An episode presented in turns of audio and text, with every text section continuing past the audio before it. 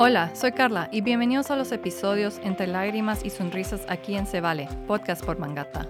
En estos episodios conversamos con invitados que nos comparten su proceso de duelo y demás invitados que quieran platicar, compartir y discutir temas relacionados a la muerte y el duelo. Aquí se vale llorar, reír, sonreír, hasta gritar. Empecemos a platicar.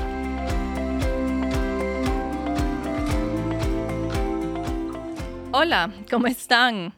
Como prometido para la segunda temporada, seguimos ampliando el tema de los tipos de duelo. Hoy estamos con Alejandra, una psicóloga clínica certificada en EMDR y estrés postraumático continuado y terapia integrativa avanzada. Alejandra considera importante compartir el impacto que genera un hecho de tránsito en la vida de, de quien lo sufre y los familiares, ya que un hecho o accidente de tránsito puede generar trauma y afectar la salud mental de los involucrados. Y en casos de muerte, y el, duelo puede ser traumático y prolongado. Además, Alejandra ha participado con APACIT, un movimiento de jóvenes concientizando otros jóvenes para reducir los hechos de tránsito y dar a conocer el trauma que estos generan en los involucrados. Y en Guatemala todos corremos el riesgo de accidentes de tráfico y por eso esa conversación es muy necesaria. Así que empecemos la conversación. Hola Alejandra, ¿cómo estás el día de hoy? Hola Carla, bien, gracias. ¿Y tú? Bien, yo tranquila. Que me alegra. Sí. Me alegra. ¿Por qué no nos cuentas un poco de ti, de cómo estudiaste EMDR, terapia continuativa, todo eso que acabo de mencionar? Muy bien, gracias. Eh, te cuento, pues yo inicio a estudiar EMDR acá en Guatemala en el Instituto de EMDR hicieron pues un convenio con el Colegio de Psicólogos y me pareció interesante porque EMDR nos lleva al sueño MOR o REM, ¿verdad? Que es cuando nosotros eh, realizamos esos movimientos oculares rápidos. Y es en el momento en donde nosotros estamos en nuestro inconsciente, es decir, se puede caer el mundo y nosotros no nos damos cuenta.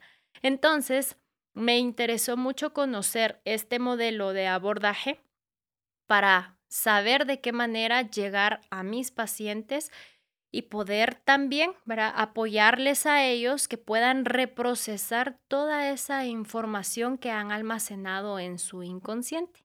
Y es por ello que pues decido iniciar con EMDR básico, luego tomo EMDR e Assist que este me permite para poder estabilizar a las personas de inmediato y luego de haber eh, tomado el Assist Remote, que es su nombre, de manera individual y grupal, pues continúo con em, estudiando estrés postraumático continuado, porque cuando nosotros vivimos un trauma, no finaliza el trauma en el hecho, sino este, como lo dice su nombre, ¿verdad? Continúa después de haber vivido la experiencia y puede quedar almacenado con olores, em, sensaciones físicas, por ejemplo, em, sensaciones, em, ahí ya me confundí.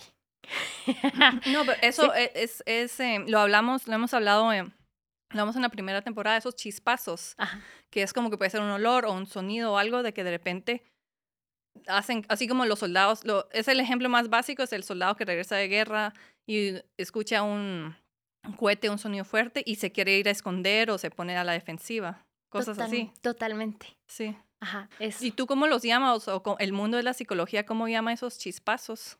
Porque en inglés es triggers, pero trato de usar lo más español posible. Nosotros en, en EMDR lo utilizamos como insights, por ejemplo, ah, o, recuerdos que están almacenados en una red de memoria. Así es una como. red de memoria. así es como logramos explicarlo. Sí. Cuando estabas explicando EMDR, se me hizo mucho la película Inception. No sé si la viste. Sí, sí, Sí, que puede pasar de todo alrededor pero, y que la gente trata de meterse en lo más profundo o niveles de inconsciencia. O sea, yo sé que ese ejemplo es estúpido, pero sí, sí hay algo de... Sí. Hay algo de real ahí, ¿no? Sí, de hecho, cuando trabajamos EMDR, eh, no es como una terapia convencional, claro, todo es de manera consciente, pero en la terapia convencional, utilizando otros modelos que también pues los aplico, eh, no estamos teniendo una conversación, como muchos lo, lo interpretan, sino es un trabajo muy activo. Utilizamos estímulos bilaterales, por ejemplo, y eh, pues solamente voy cuestionando algunas cosas relacionadas al protocolo. Acá sí se debe seguir un protocolo como tal para lograr el objetivo. Y el objetivo lo establecen entre el paciente y, y Sí, tú. planteamos un problema. Nosotros le llamamos blanco, ¿verdad? Como Ok. que si fuéramos a lanzar un dardo. Sí. Y entonces es sobre este planteamiento de problema eh, con el que trabajamos. Y si es trauma, hacen esta misma mecánica. Sí, sí, solamente que pues es un proceso. Es un proceso para, para poder abordar con EMDR. No todas las personas son candidatas. Ah, no, por- Necesitamos eh, fortalecer el yo. Y cuando ya se identifica que la persona ha sido fortalecida, entonces sí podemos iniciar a trabajar el trauma de, con EMDR. Eh, un proceso de no ayuno, por ejemplo, ¿verdad? Porque pues claro, las emociones están a flor de piel, puede haber una descompensación, también puede haber vómitos, por ejemplo, es necesario estarse hidratando. Sí. Y, y cuidar, cuidar los, los eh, niveles de glucosa del paciente, pero también mantenerlo em, estable. Entonces, cuando hablas de fortalecer el yo, ¿es más físico o no? No, no, emocional. Es Emocional. decir, si va una persona, qué sé yo, con baja autoestima, em, que ha sido violentada, por ejemplo, porque ese es su, su trauma, em, o que ha vivido, por ejemplo, un hecho de tránsito también, pero no sabe manejar la situación de una manera racional, llamémosle de esta forma, eh, no podemos trabajar, ¿verdad? Porque los recuerdos empiezan con el reprocesamiento que, que hacemos, empiezan a aparecer los recuerdos, que es cuando abrimos esa red de memoria y esto lo puede descompensar. Sí, sí, cabal. Es que son muchas cosas que hemos hablado de eso, de los chispazos y, y que cabal no son maneras, nor- entre comillas, normales de actuar si escuchas un ruido o pasas o tratas de evitar la misma calle todo el tiempo, ¿verdad? No son, entre comillas, normales y cabal. Pero qué interesante que trabajase primero el yo antes de atacar el, el blanco, el problema. Sí, sí, es importante cuidar, cuidar a las personas que pues tienen la confianza de darme la oportunidad de poderles acompañar en el proceso. Y hay muchos em, psicólogos así en Guatemala que trabajan el trauma o de esta, de esta manera de EMDR. Habemos varios, Sí. varios, em, pues yo estoy en proceso todavía de, de formación porque yo quiero ser terapeuta. En este momento pues solamente estoy certificada como EMDR, Ujú. Pero es un proceso bastante extenso para poder ser terapeuta EMDR. Sí.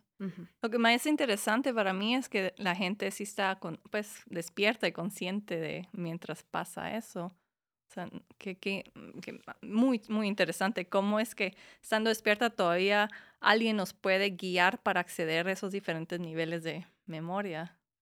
Y prepandemia, por ejemplo, utilizábamos mucho el movimiento de los ojos, pues ahora la estimulación bilateral eh, se realiza en las piernas, puede realizarse en el pecho, incluso como sentados, simular como si estuviéramos marchando. También es una manera de estimulación y porque estamos, ¿verdad?, estimulando nuestro hemisferio izquierdo y nuestro hemisferio derecho Ah, y esto nos lleva entonces de forma consciente poder pues activar todos esos recuerdos. ¿Y qué tipos de traumas ves mucho con tus pacientes? Veo mucho abuso sexual, em, abuso de, de sustancias también. Veo la parte de violencia, cualquier tipo de violencia como física, psicológica, verbal. eh, es lo que más eh, recibo yo en la clínica.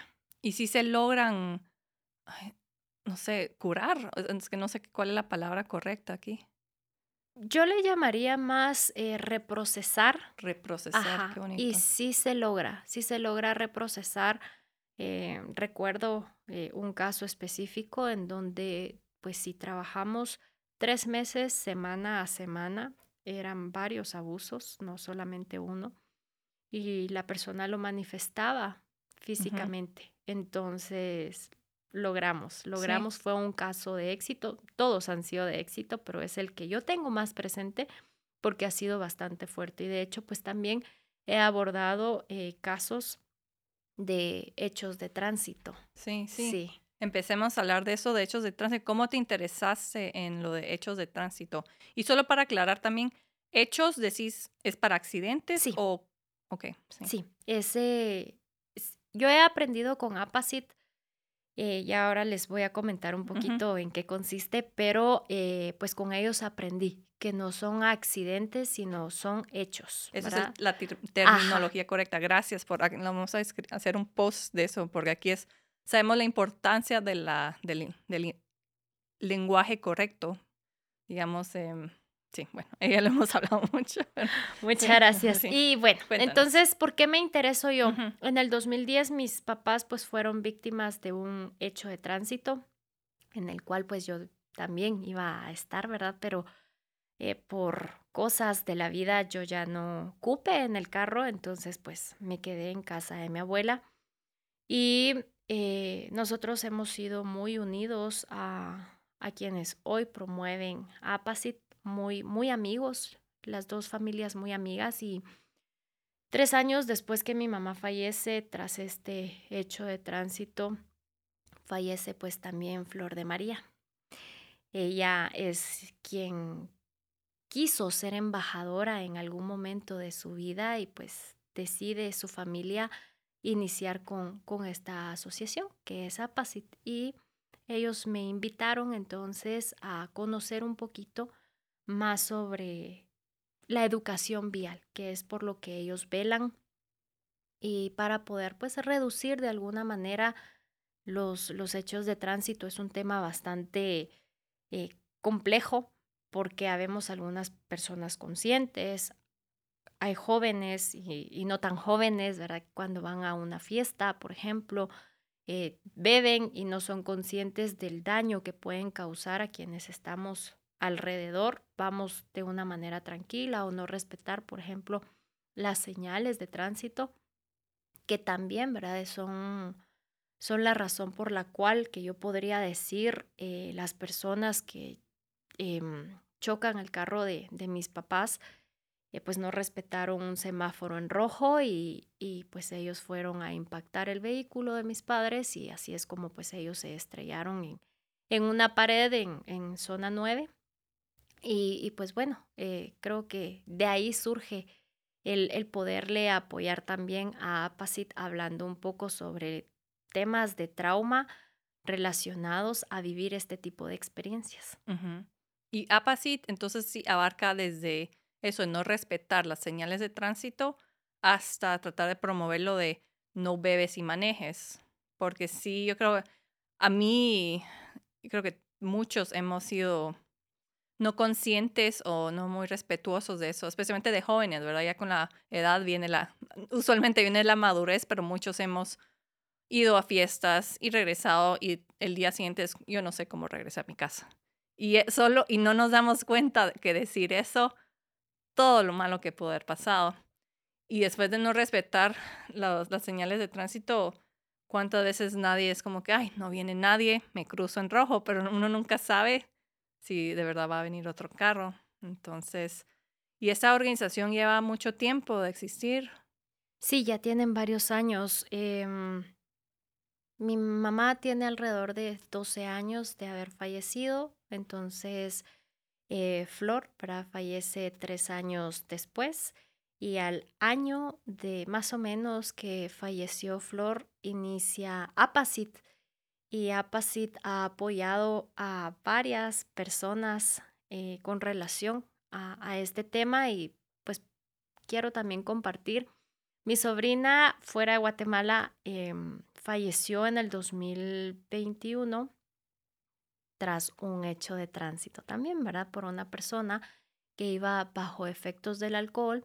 Y APACIT entonces se suma y aún a la distancia a apoyar a mi primo y a su esposa para poder sobrellevar eh, esta situación, porque cuando nosotros vivimos eh, o somos víctimas de un hecho de tránsito como familiares, como terceros, pues creemos y pensamos que estamos solos viviendo en esta situación.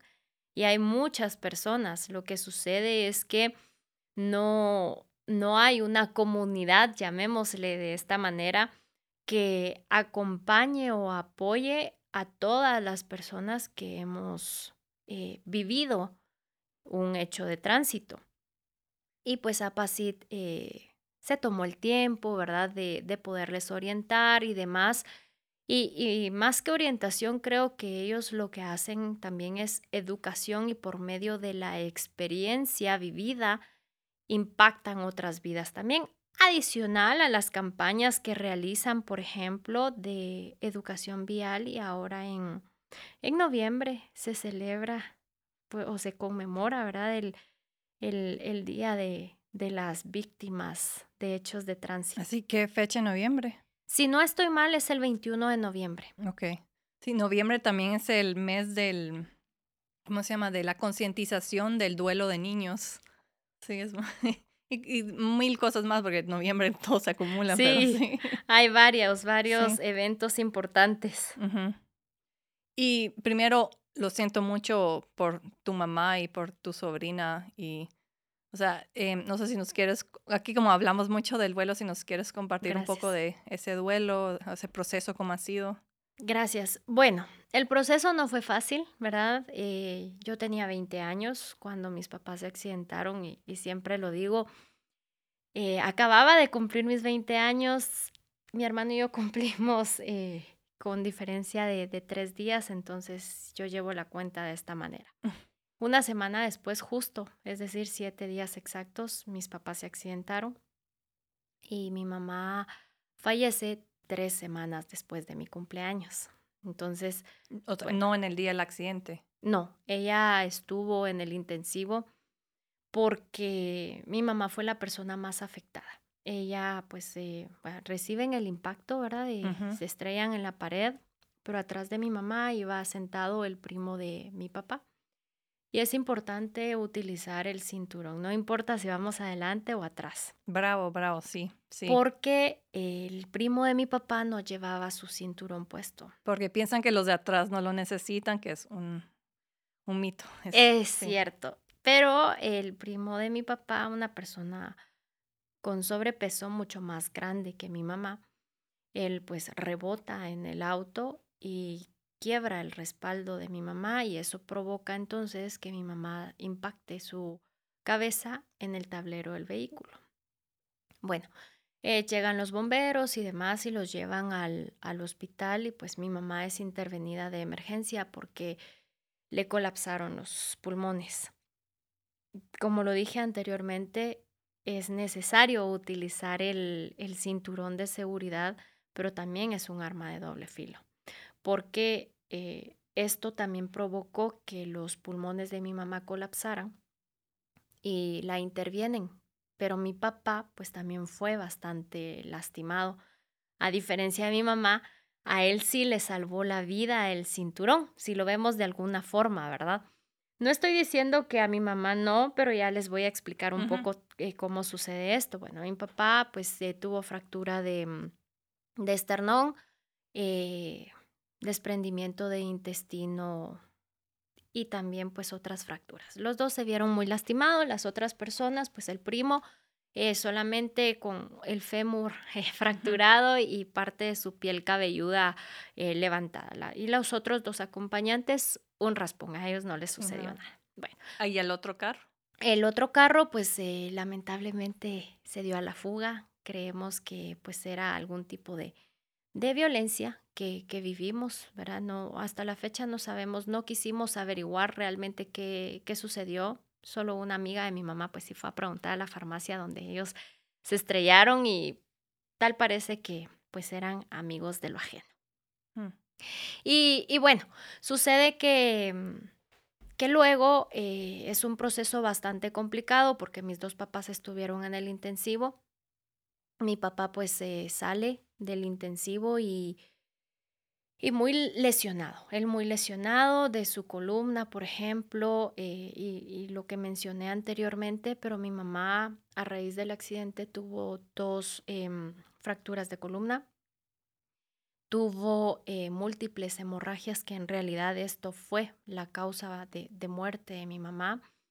Tuvo también pues el golpe severo en, en, su cráneo, el cual no iba a permitir que mi mamá pudiera continuar con su vida. Una mujer bastante activa, eh, a veces se iban con mi papá eh, a actividades del gimnasio de realizar spinning por, por 12 horas en equipos, por ejemplo, nadaba casi todos los días. Entonces, no iba a permitir que ella siguiera siendo la mujer. Que ¿Y ella, estaba despierta? Mi mamá no, mi mamá eh, estuvo conectada a múltiples eh, ventiladores, máquinas y cada día aparecía un aparato nuevo. no, no, lograron hablar con ella esas tres semanas. No, ya no logramos hablar con ella y, y pues tan fuerte fue el impacto que debían realizarle hemodiálisis porque mm, un hematoma en su espalda pues no permitía que sus riñones trabajaran de la mejor manera. Entonces, eh, pues ella ya debía ir a hemodiálisis, pero era eh, bastante difícil para mi mamá y para el médico porque la hemodiálisis, pues como lo dice, ¿verdad? Iba limpiando su, su sangre y eliminaba entonces el sedante. Y era allí cuando mi mamá despertaba y le tomaba la mano al médico como diciéndole que de nuevo le aplicaran el medicamento porque no sabemos qué dolor sentía ella. Y, y, bueno, el proceso fue bastante extenso. Para mí fue la parte más difícil hacerme cargo pues también de mi papá. Eh, yo era prácticamente su enfermera porque no dejaba que, que nadie más le ayudara, sino pues yo debía llevarlo al sanitario, bañarlo, darle comer, vestirlo, todo todo tal cual como que si fuera su enfermera. Y mientras estábamos pues en el hospital y mi mamá, y estábamos en el hospital digo, pero nosotros en la sala de espera porque mi mamá estaba en el intensivo. Y un fin de semana, no se me olvida, el 17 de julio, pues nosotros nos disponíamos a almorzar cuando el médico llama a mi papá a preguntarle que en dónde estábamos porque desahuciaron a mi mamá. Mi mamá tenía seis horas de vida nada más, llegamos corriendo, ya no almorzamos, no nada. Llamamos a la familia y, el médico nos dice, bueno, eh, vamos a colocar X medicamento y de esto depende si sigue viviendo o hasta aquí llegamos. Pero el doctor hizo esa decisión él mismo. Él, él nos tuvimos la dicha que el doctor, pues muy amigo de infancia de mis papás y pues él él se hizo cargo de todo, por eso mismo, pues mi papá pidió estar ahí para que él pudiera hacerse cargo y todos los médicos le decían que porque él seguía navegando contra la corriente si sabían que mi mamá pues no iba a salir del hospital. Y él les dijo que, que no, que él iba a luchar hasta donde pudiera por, por mi mamá y entonces pues colocan este medicamento y mi mamá respondió Vivió una semana más, pero el día antes que mi mamá muriera, que fue 23 de... Mi mamá fallece el 24 de julio y el 23 de julio, pues ya nos fuimos con la idea. Ya el doctor habló con nosotros y nos dijo, difícilmente ella va a pasar la noche, prepárense y demás. Llegamos a nuestra casa. Nuestra casa se sentía bien pesada, era, ay, un ambiente muy hostil. Sí. Pero pues bueno, ¿verdad? Llegamos lo más temprano posible al, al hospital. El doctor no aparecía. Yo creo que como que le gustaba aparecer a la hora del almuerzo porque justo íbamos a almorzar otra vez ahí en el hospital.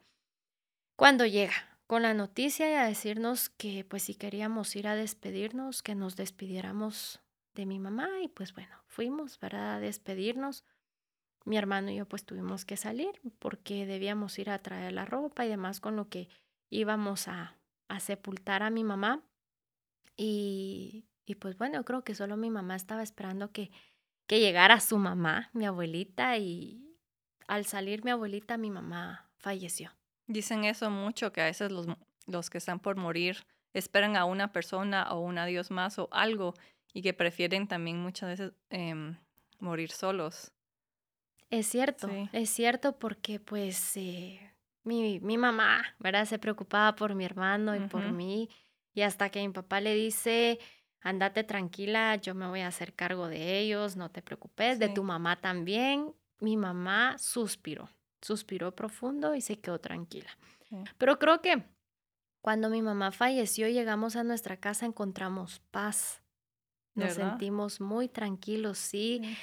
Y, y justo lo hablábamos el 1 de noviembre en el cementerio, que, que sí, que nosotros nos sentimos muy tranquilos, tal vez porque pensábamos qué iba a pasar con ella, cómo, cómo mi mamá iba a quedar o de qué manera nos iba a reclamar por qué me tienen aquí.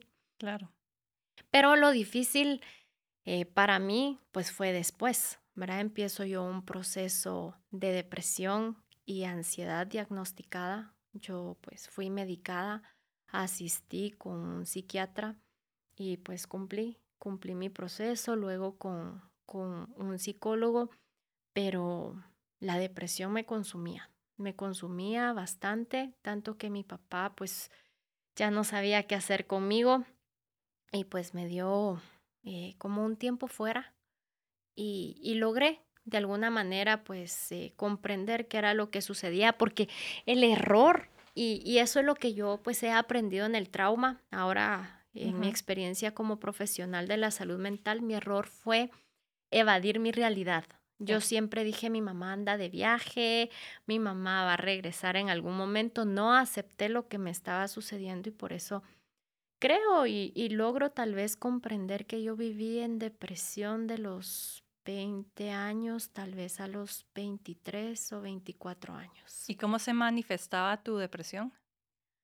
Yo aumenté alrededor de 35 a 40 libras y la manifestaba comiendo y durmiendo. Ok. De esa forma. ¿Y en ese tiempo eras estudiante? de- ¿Ya eras estudiante de psicología o no? Aquí tengo yo otra historia. Cuéntanos aquí. Eh, yo era estudiante originalmente de, de medicina.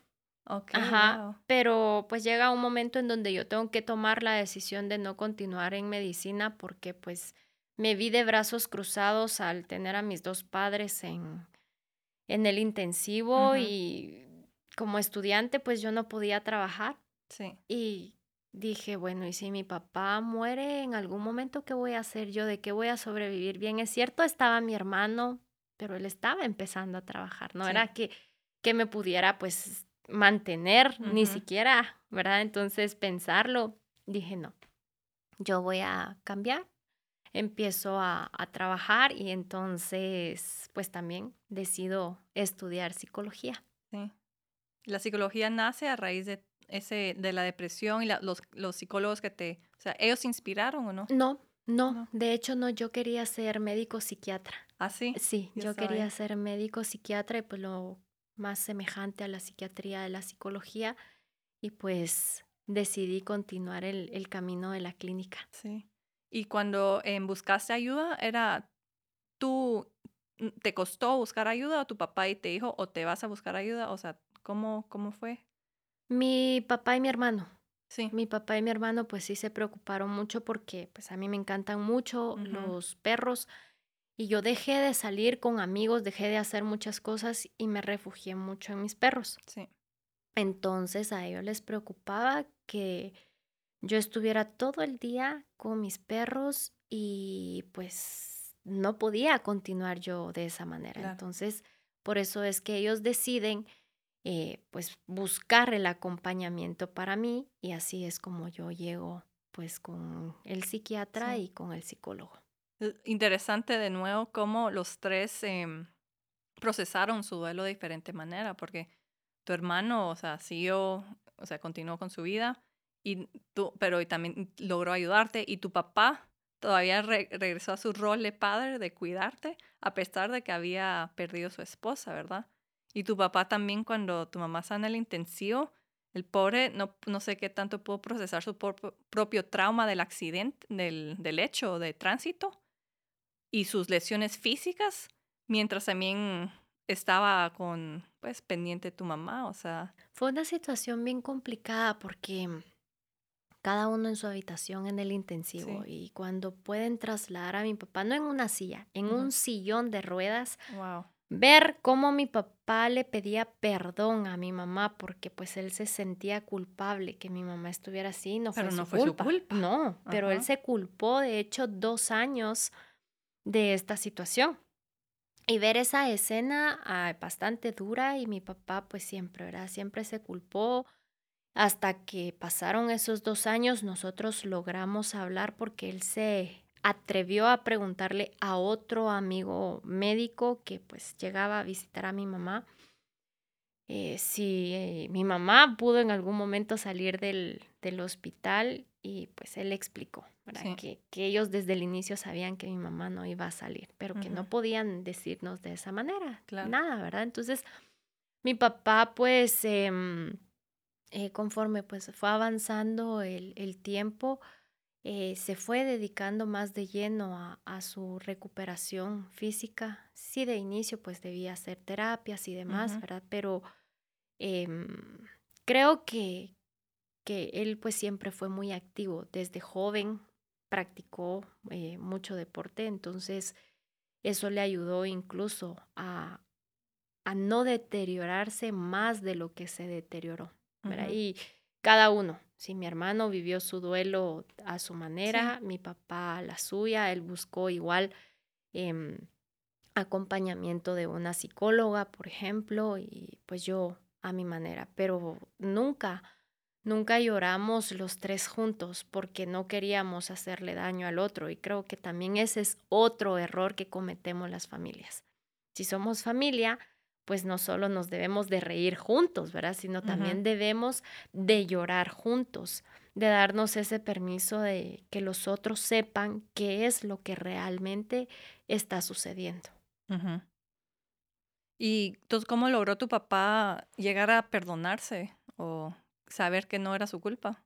Por medio de, de la terapia psicológica, era de la psicoterapia, pero también creo que le ayudó mucho el, el comprender y escuchar a, a su amigo, no a quien estuvo a cargo de todo el proceso, sino a su otro amigo médico, y que le explicara y le aclarara qué fue lo que sucedió con mi mamá, Sí. de qué manera pues afectó eh, la hemorragia, porque no sabemos ni siquiera en dónde estaba. eh, ingresaron por arterias y venas principales. Entonces, cuando mi papá logra comprender eso, eh, empieza a manejar la Sí. situación de una manera distinta. Sí. ¿Y ustedes como familia decidieron juntos no saber quiénes provocaron el accidente? No, sí fue una es. decisión consciente. Sí, tomamos la decisión. Fue muy difícil todo el proceso como para echarle otra carga. Eh, no, preferimos que, que pues ellos siguieran su vida y nosotros Sí. la nuestra y nosotros vivir pues nuestro proceso. Y con ese hecho de accidente, ese hecho de tránsito, em, se involucró la PNC o la MP o algo para, y eso no sé si complica también el proceso de, de sanamiento. Desconozco, en realidad desconozco esa información porque yo me enteré del accidente de mis papás varias horas después. Ok. Yo llamé, llamé muchas veces y hasta que de plano, ¿verdad? Mi hermano se animó a decirme. Entonces, pues él ya tenía eh, manejada la situación, entonces no sabría responder. Sí, creo que me cuidaron mucho Sí. desde ese lado. Ajá. ¿Y es- eso es algo que agradeces o quisieras haber sabido más información? Agradezco tal vez como todos esos temas que no me hayan involucrado. Sí. Y, pero eh, no agradezco, ¿verdad?, haberme enterado horas después porque genera mucha angustia. Claro, claro. Ajá. Sí, entonces creo que, que pues sí agradezco y a la vez no. Y entonces, Apasit, ¿en qué momento entra? Cuando fallece Flor, Ok. cuando fallece Flor, eh, también está como embajadora Flor de María. Y, y ellos, pues, eh, de alguna manera, cuando se ven afectados, los fundadores de APACIT, em, brindan pues también el apoyo. El apoyo y, y yo también me he sumado a ellos como alguien que comparte su historia. Sí. Entonces, em, después del accidente, el, la gran Carla, el hecho de tránsito de tu familia, em, ¿cómo se enteran de Apasit? Em, para aclarar un poquito este Sí. tema, como nosotros somos muy allegados a los fundadores de APACIT, Ah, por, a- por Entonces, aparte. ellos siempre Ah. estuvieron con nosotros como amigos, Ya, no como fundación. no como fundación. Ya, Ajá. ya, ya, ya Ajá. entendí. Ok.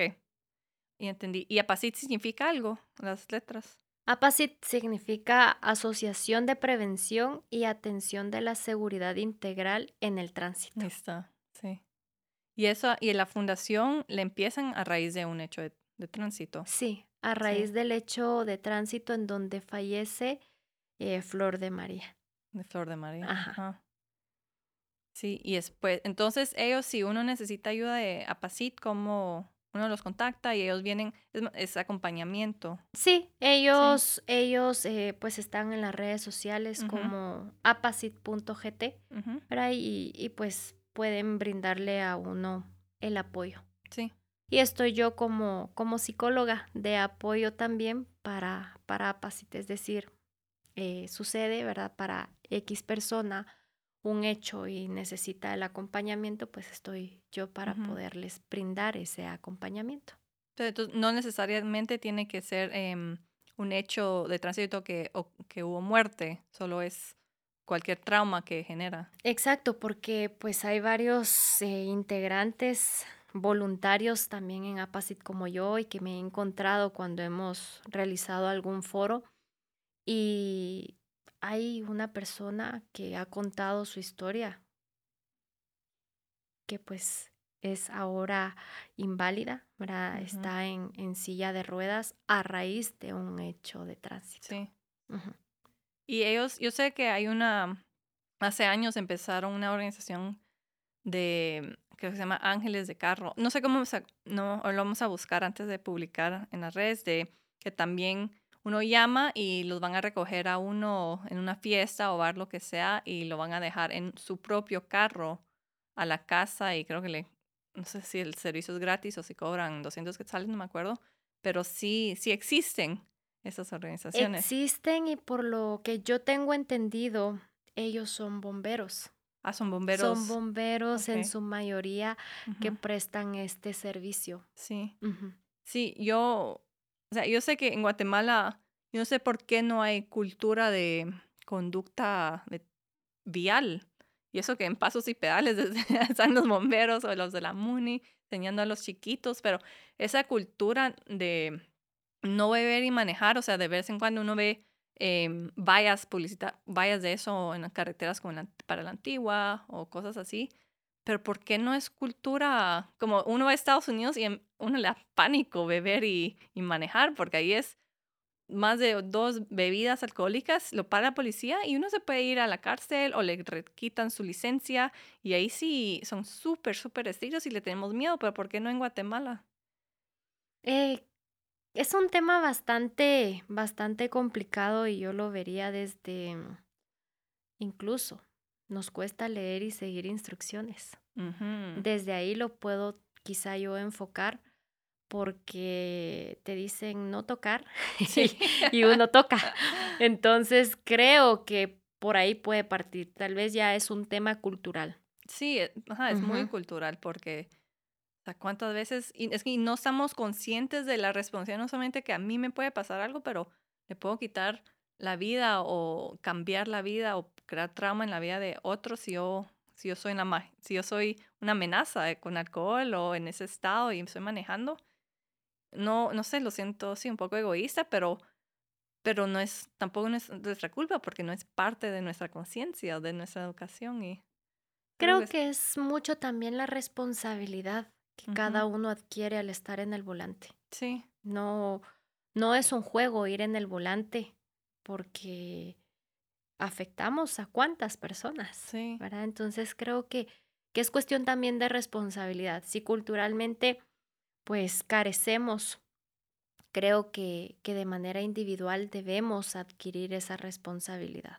Sí, yo, y también creo que también es algo de que no hay tantas regulaciones de, de seguridad, porque cuántas veces no leemos en las noticias de camionetas que se fueron a un barranco o trailers que provocaron horas y horas de tráfico porque se revolcó o algo. Y es algo de que que pudo haber, algunos muchos siento que pudo haber sido evitado porque no sobre, que no sobrecarguen las camionetas, pero después uno se pone a pensar, sí, pero capaz que tanta gente necesitaba llegar a su trabajo o manejarse. Es como que no es una solución, es tantos factores de, del país, ¿verdad? Y es complicado. Y aprender también, creo, a respetar. Si dice 40 kilómetros por hora, tal vez sí lo sentimos bastante lento, pero por alguna razón está establecido. Yo conocí en algún momento a una persona costarricense y respetaba los límites de seguridad. Respetaba. Estando aquí en Guate. Estando aquí, ajá. Y me explicaba que normalmente en Costa Rica, ¿verdad? Hay de todo también, ¿verdad? Sí, quienes respetan quienes no, pero en Costa Rica la mayoría de personas, si dice 40 a 40 kilómetros por hora van. Pero ahí es por educación o porque saben que hay consecuencias de si uno no respeta. Porque hay consecuencias. Sí, pero aquí también dan multas, pero no, no sé qué, tal vez la gente no paga las multas, no sé. Pero es algo donde pregunto cómo podemos hacer para evitar, porque esas, cuando se, de las camionetas, es el, o pickups, o sea, es lo que más tristeza da porque son tantas vidas de, que, que mueren, o sea, tantas vidas que se van. Es bien complicado y a esto le podemos sumar también, ¿verdad? Los, los señores que andan en, en cabezales, en trailers también, también.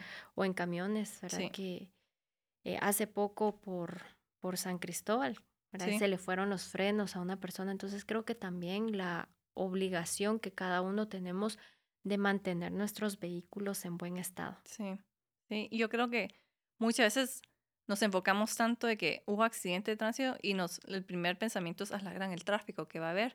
En vez de pensar, hijo de la, ¿será que la persona está bien? ¿Será que hubieron muertos? Y los familiares de los pobres que murieron. O sea, sí es algo que, o sea, sí nos volvemos bien egoístas también en pensar de los hechos de tránsito. Y creo que se ha, se ha tornado eh, ese egoísmo en dejar de darle la importancia a una vida. Sí. Ya hemos minimizado como mm, se murió, ¿verdad? Pobre. Exactamente. Pero ya no valorizamos lo que realmente pues valen nuestras vidas. Porque... Y lo que impacta una muerte. O sea, es ahí se murió el papá de, de, una, de, un, de un niño, varios niños. El, tal vez la persona que les traía el que pagaba la renta, la electricidad, la comida, pues, o si se muere la mamá o otro hijo.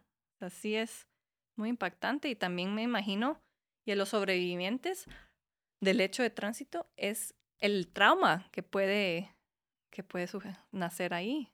Sí, sí, de hecho sí, que como decías, los niños, los niños pues no vivieron el hecho de tránsito, pero de qué manera viene a afectar esto. Primero, crecer con esa carencia sí. paterna o materna. Segundo, eh, la carencia económica de qué manera se ve afectado su futuro. Quizá eh, se va a dificultar el tema de poder ir a estudiar. Quizá muy pequeño le va a tocar que trabajar para tal vez pagar sus estudios. comer, vivir, sí. Sí, básico, sí, sí. Entonces creo que es por ahí por donde debemos empezar nosotros mismos a ser responsables y a autoeducarnos, porque claro que hay campañas como lo mencioné, APACIT se ha sumado pues a, a, velar por esto y trabajan muy de la mano con la PMT realizando campañas, pero... Es algo más grande, siento yo que debería ser parte del colegio, como que un, no requisito para graduarse, pero algo para que esté inculcado desde pequeños, la cultura en uno, especialmente en jóvenes, no beber y tomar, especialmente cuando ya son jóvenes, están a punto de graduarse, cuántas fiestas no hay, no beber y manejar o tener un sistema donde siempre hay un, en Estados Unidos se llama el DD, el Designated Driver, siempre tener ese conductor sobrio, ¿verdad? Que, y se turnan, no tiene que ser el mismo. Y aparte sí hay jóvenes que no beben, que escogen no beber, pero es que es, es tanto, es, es algo que cultural, como decís, de, que no nos em, no, toma, no seguimos direcciones, instrucciones y sí. tanto más. Entonces yo quiero dejar tal vez como un mensaje y es em, hasta que nosotros no vivimos una experiencia de este tipo, no sabemos la magnitud del daño que podemos causar o nos pueden causar a nosotros y, y no esperar a que nos vengan a educar en el colegio, a que nos eduquen em, las instituciones designadas para velar por el tránsito y demás, sino que seamos nosotros mismos conscientes, porque los traumas mm, creemos que solo evadiendo la realidad se van a superar, pero como lo mencionabas tú al inicio, eh, llegar a un lugar eh, detona y, todo lo que esto detona, eh, pues se, se detona de manera física.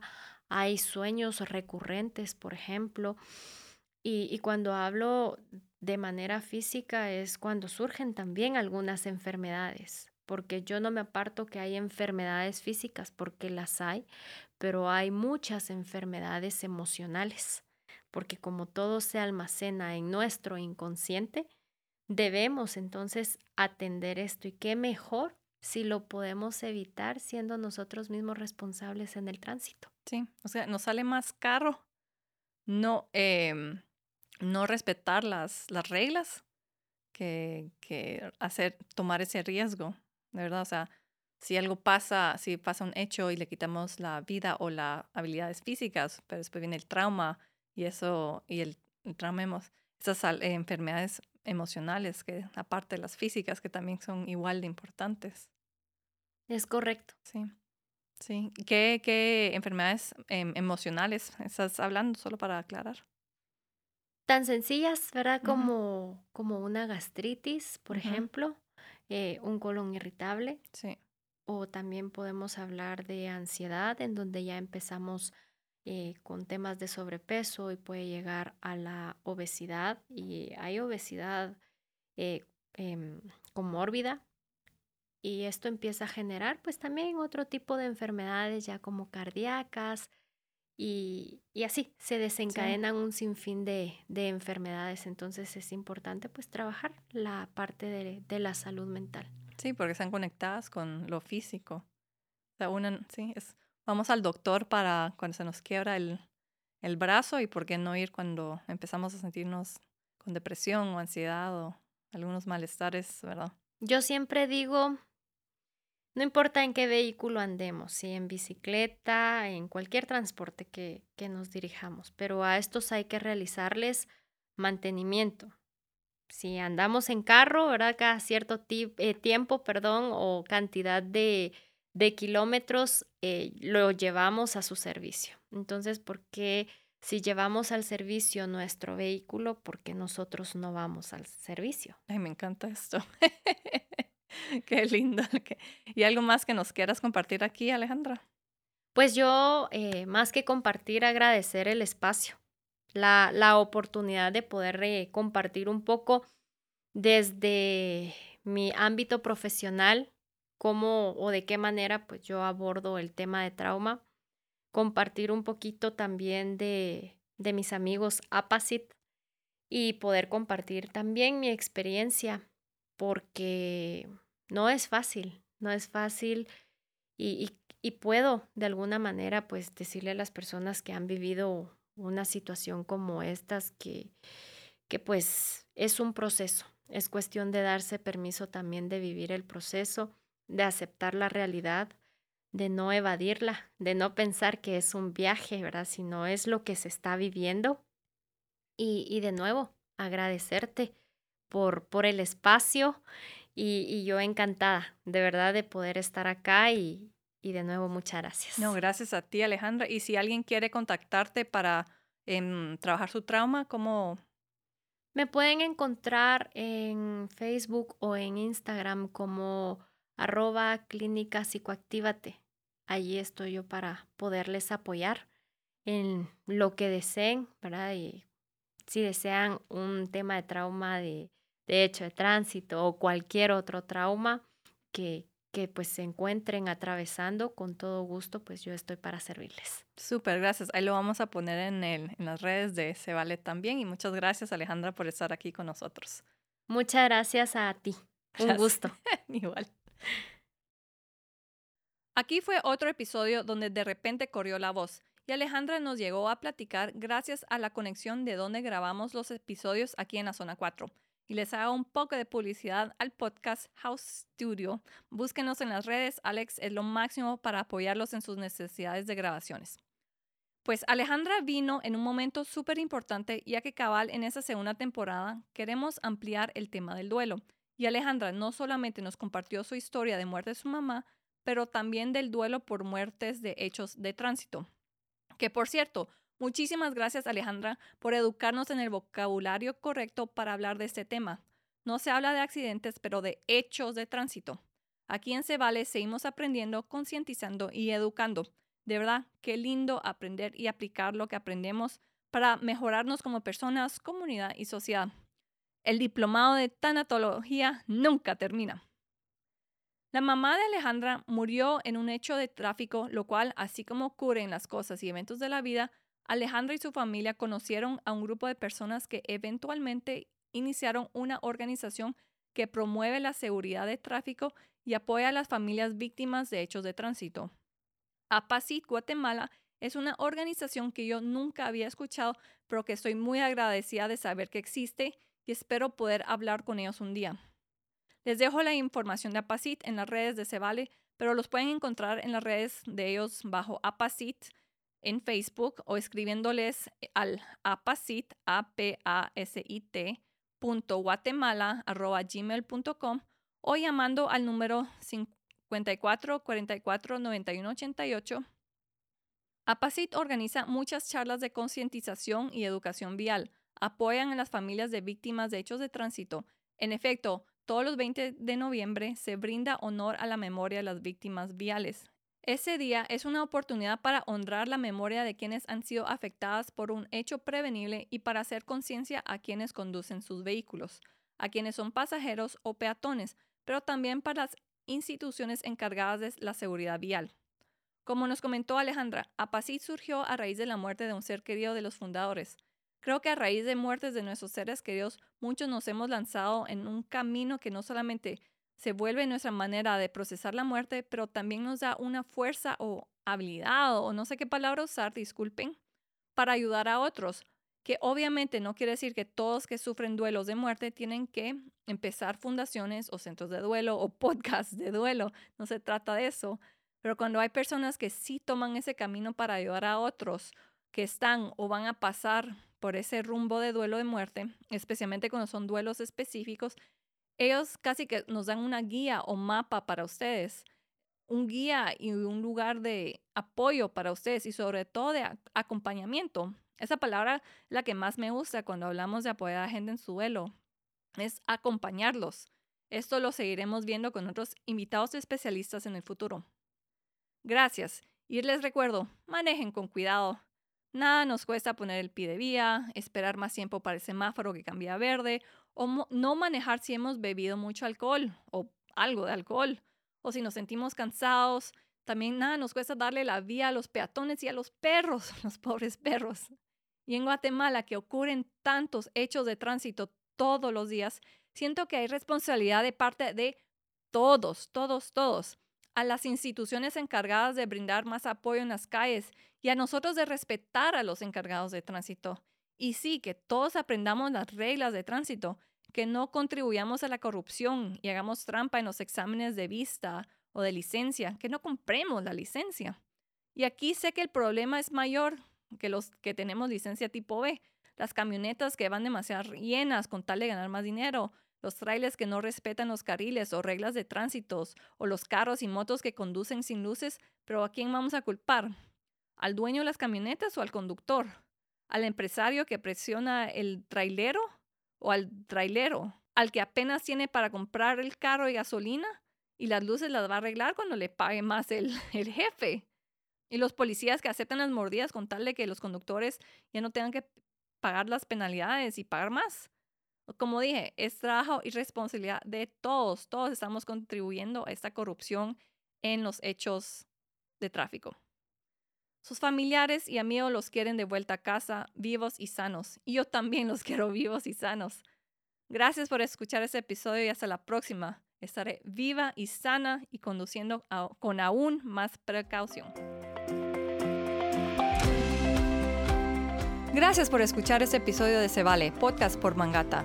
Si quieres aprender más de lo que hablamos, siga en nuestras redes bajo el nombre Se Vale Podcast. Visita nuestra página web sevalepodcast.gt o escríbanos a info.podcastsevale.gt.